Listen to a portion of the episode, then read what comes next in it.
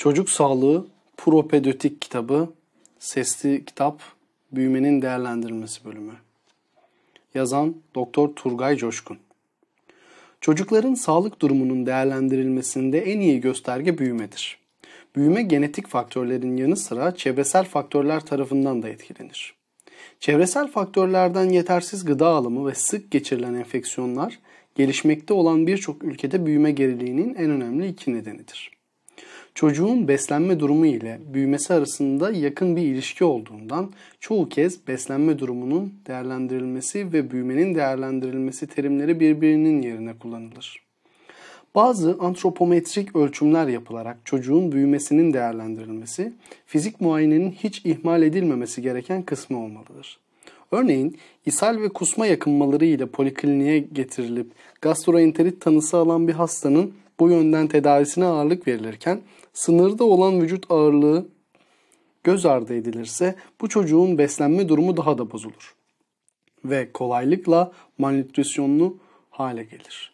Malnütrisyonlu bu çocuğun immünitesi de bozulmuş olacağından daha sonra sık enfeksiyon ataklarıyla hastaneye başvuracağını tahmin etmek zor değildir. Gittikçe bozulan beslenme durumu bu çocukta gastroenterit ataklarının ağır ve uzun seyretmesine ve malnütrisyonun şiddetinin artmasına neden olur.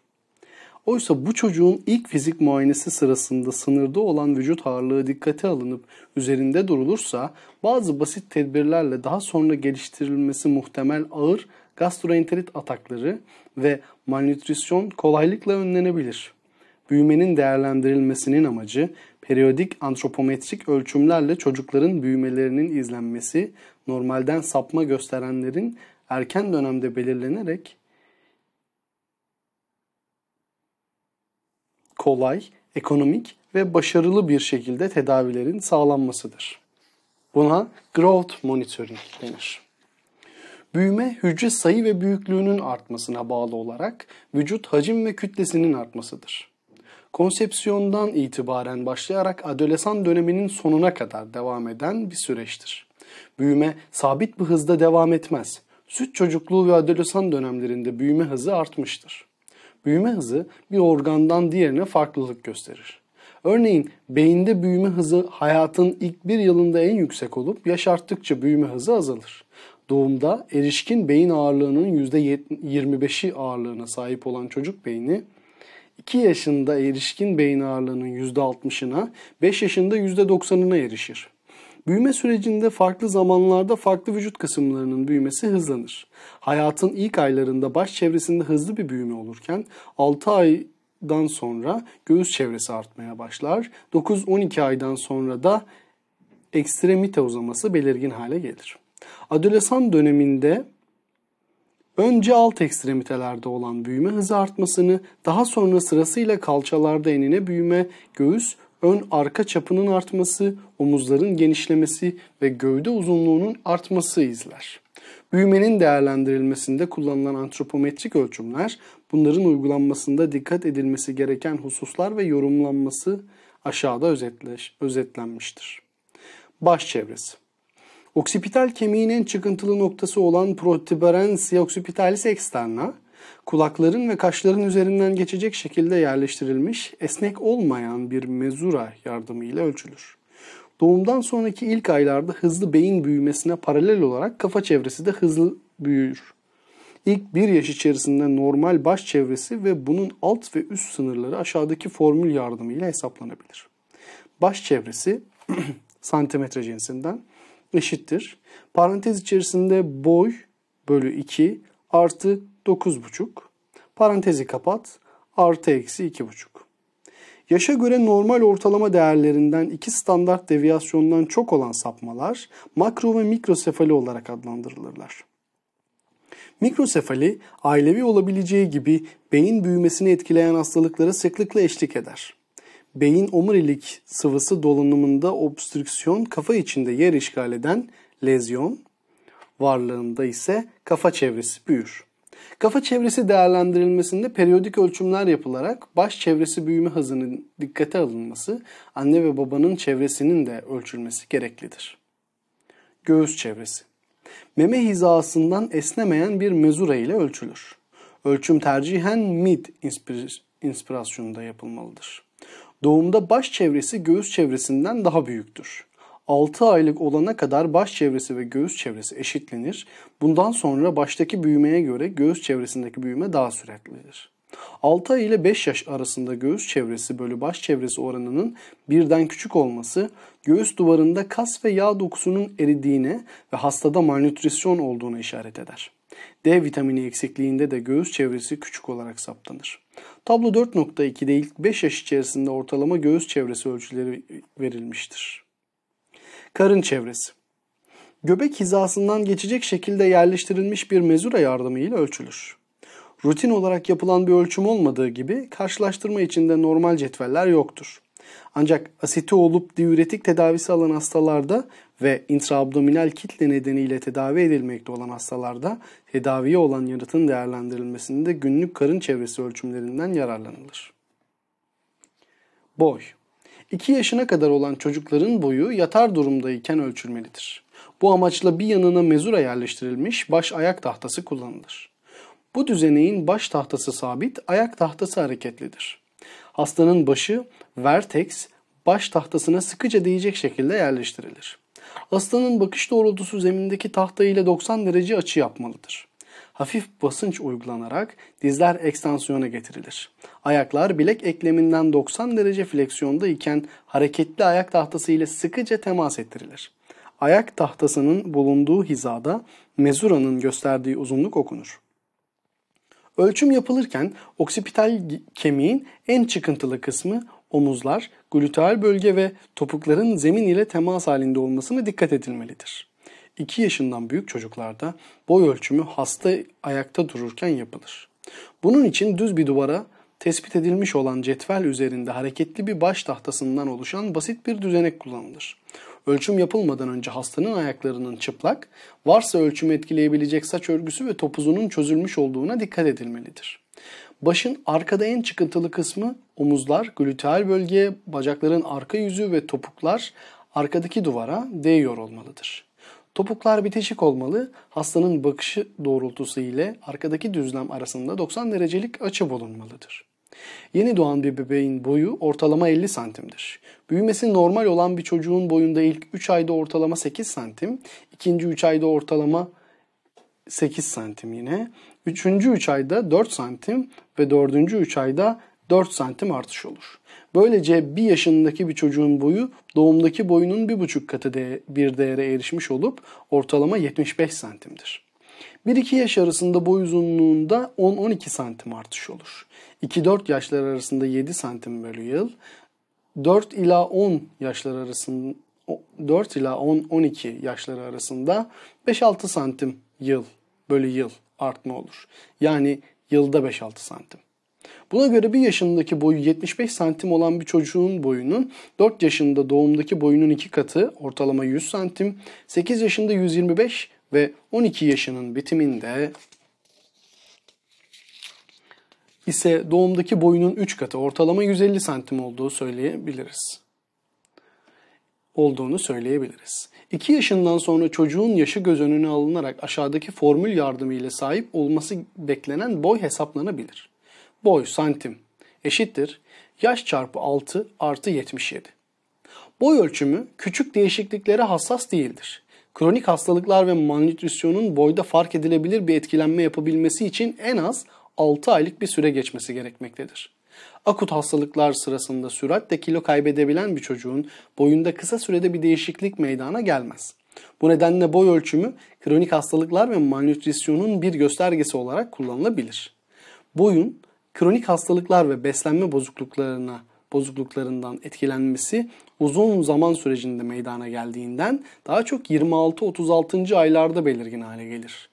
Bu durum göz önüne alındığında sadece yaşa göre boy kriteri esas alınarak bir toplum taramasında 24-36 ay yaş grubunda 12-24 ay yaş grubuna göre malnütrisyonun sık olduğunu söylemek yanlış bir yorum olur. Boy ölçümü ile elde edilen değer aynı yaştaki sağlıklı bir çocuğun boyu ile karşılaştırılır. Yaşına uyan standardın %85'inden daha kısa olan çocuklarda büyümenin ciddi şekilde geri kalmış olduğundan bahsedilir. Yaşa göre boy kriterine göre standardın %95'i ve üzerinde olan ölçümler normal, %90-94'ü malnutrisyon, %85-89'u ikinci derece malnutrisyon, %85'in altındaki ölçümler üçüncü derece malnütrisyona işaret eder. Ağırlık Ağırlık antropometrik ölçümler içinde büyümenin değerlendirilmesinde en çok kullanılandır. Ağırlık ölçümleri çocuğun kalın giysileri çıkarılmış olarak tercihen çıplak şekil çıplak durumdayken yapılmalıdır. Her ölçümden önce terazinin hassas bir şekilde ayarlanması unutulmamalıdır. Kas kitlesi, yağ dokusu, kemikler, iç organlar ve bazı patolojik durumlarda ödem, asit, masif organomegali, hepatomegali, splenomegali gibi çocuğun ağırlığını oluşturan komponentlerdir. Ağırlık değerlendirilirken bu komponentler göz önünde bulundurulmalıdır. Ağırlık azalması olan bir hastada kas ve yağ dokusunun azalmış olduğunun fizik muayene ile saptanması gibi. Yeni bir yeni doğan bir bebeğin vücut ağırlığının ortalama 3 kilo 200 gram olduğu bilinmektedir. Doğumu takip eden ilk günlerde vücut sıvısının azalmasına bağlı olarak vücut ağırlığında %5-6 oranında bir azalma olur. Buna fizyolojik ağırlık kaybı denir. Bundan sonra ilk 6 ayda 20-30 gram bölü gün yani haftada 150-200 gram olan vücut ağırlığı artış hızında 6-12. aylar arasında hafif azalma olur. Yani 20-30 gram bölü günken 15-20 gram bölü güne, 150-200 gram bölü haftayken 100-150 gram bölü haftaya düşer. 1-2 yaşları arasında çocuk toplam 2-2,5 kilogram ağırlığı kazanır. Yani bu da haftada ortalama 50 grama tekabül eder. Vücut ağırlığındaki bu artış hızı göz önünde bulundurulduğunda 5 aylık bir çocuğun vücut ağırlığının doğum ağırlığının 2 katı, 1 yaşında 3 katı, 2 yaşında ise 4 katı olduğunu söyleyebiliriz. Bazı formüller yardımı ile de çocuk yaşlarına göre sahip olmaları gereken vücut ağırlıkları hesaplanabilir.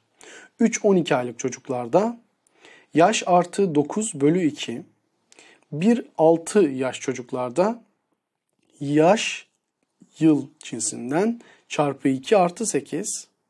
6-12 yaş çocuklarda yaş yıl cinsinden çarpı 7 bölü 2. Herhangi bir çocukta saptanan vücut ağırlığı iki şekilde değerlendirilebilir. A. Yaşa göre ağırlık. Çocuğun tartısı aynı yaşta sağlıklı ve büyümesi normal olan bir çocuğun ağırlığı ile karşılaştırılır. Bu standart değerin %90'ı veya daha üzerinde olan vücut ağırlığı normal kabul edilir. Vücut ağırlığı standardın %75 ila 89'u arasında ise birinci derece hafif, %60-74'ü arasında ise ikinci derece orta, %60'ının altında ise üçüncü derece ağır malnutrisyon var demektir. Pratik, tekrarlanabilir ve küçük değişikliklere hassas olan bu yöntem yaygın olarak kullanılır. Ancak bir ölçümle yetinilmeyip düzenli aralıklarla tartımlar tekrarlanmalıdır. Çocuğun yaşının tam olarak bilinmediği durumlarda değerlendirmede güçlüklerle karşılaşılabilir. Boya göre ağırlık. Ölçülen vücut ağırlığı aynı boydaki sağlıklı, büyümesi normal olan bir çocuğun ağırlığı ile karşılaştırılır. Genel olarak standart değerin %70'inin altında olan değerler ciddi malnütrisyona işaret eder. Takvim yaşının bilinmediği durumlarda da bu kriterden yararlanılabilir. Boya göre ağırlık kriteri kullanıldığında ise aynı anda boyu ve ağırlığı ölçülür. Büyümenin değerlendirilmesinde birden fazla antropometrik ölçüm kullanılması tercih edildiğinden iki ayrı ölçümün kullanılması bu kriterin avantajlı yönüdür. Kol çevresi Kol çevresi ölçümleri genellikle sol koldan yapılır. Hastanın sol kolu dirsek ekleminden fleksiyona getirilir. Omuzda akramion proses ile dirsekte olekranon arasındaki mesafe ölçülür. Bu iki çıkıntı arasındaki orta nokta işaretlenir. Kol, dirsek ekleminden ekstansiyona getirilir ve işaretlenen orta noktadan esnemeyen kolu çok sıkıca kavramayacak, çok da gevşek olmayacak şekilde yerleştirilen bir mezur yardımıyla ölçüm yapılır. Kol orta noktası bulunurken kolun dirsekten fleksiyonda, ölçüm yapılırken ekstansiyonda olduğuna dikkat edilmelidir. Kol çevresi hayatın ilk bir yılı içerisinde belirgin şekilde artarken 1-5 yaş arasında çok az değişir. Yeni doğan bir çocuğun kol çevresi yaklaşık 10,5 santimdir. 1 yaşının sonunda 16,5 santim olur. 5 yaşında bir çocuğun kol çevresi ise 17,5 santimdir. 1-5 yaşlarında herhangi bir anda ölçülen kol çevresinin 12,5 santimden daha küçük olması halinde malnütrisyonun varlığı düşünülebilir. Bu kriter kullanılarak hastanın büyümesi hakkında daha kesin yorum yapılmak isteniyorsa yaşa göre düzenlenmiş kol çevresi tablolarından yararlanılır. Hastanın kol çevresinin standart değerin %85 ve üzerinde olması normal bir büyümeye işaret eder. Standardın %85 ve 80'i arasında değerler hafif, 80-75'i arasındaki değerler orta, 75'in altındaki değerlerse ağır malnütrisyonu gösterir uzun süreli büyüme izlemi için pratik bir yöntem değildir. Yaşın bilinmesini gerektirmeyen bu yöntemle yalnızca ciddi şekilde beslenmesi kötü olan çocuklar saptanabilmekte, kötü beslenmenin erken dönemleri gözden kaçabilmektedir. Deri kıvrım kalınlığı, skin fold thickness. Deri altı yağ dokusunu bu yolla da çocuktaki kalorik rezervleri belirlemek amacıyla kullanılır. Ölçümler Skinfold Caliper adı verilen alet yardımı ile yapılır. Bu şekilde iki deri tabakası arasındaki yağ doku ile birlikte ölçülür.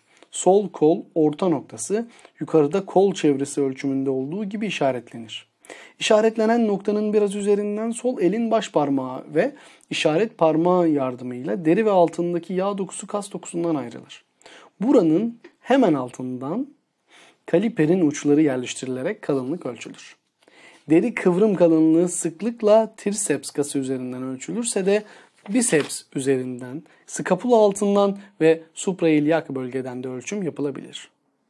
Standart tablolarla karşılaştırıldığında herhangi bir hastadan elde edilen deri kıvrım kalınlığı standardın %60'ının altında ise ağır malnütrisyonlu, %60 ila 80 arasında ise orta, 80 ila 90 arasında ise hafif malnütrisyonlu, 90 ile 110 arasında büyümenin normal olduğu, 110 ila 120 arasında kilonun fazla olduğu ve %120'nin üzerinde ise obeziteyi gösterir.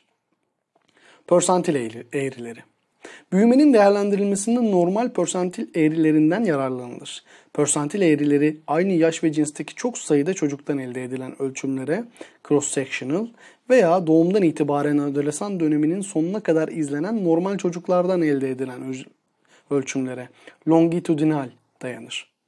Sağlıklı, büyümesi normal olan çocukların ölçümlerinde de farklılıklar olacaktır. Çocuk sayıları ve bunlardan elde edilen ölçümler birbirine karşı grafik sistemi üzerinde işaretlendirildiğinde bir çan eğrisi ortaya çıkar. Ortalama değer çan eğrisinin tepe noktasına isabet eder.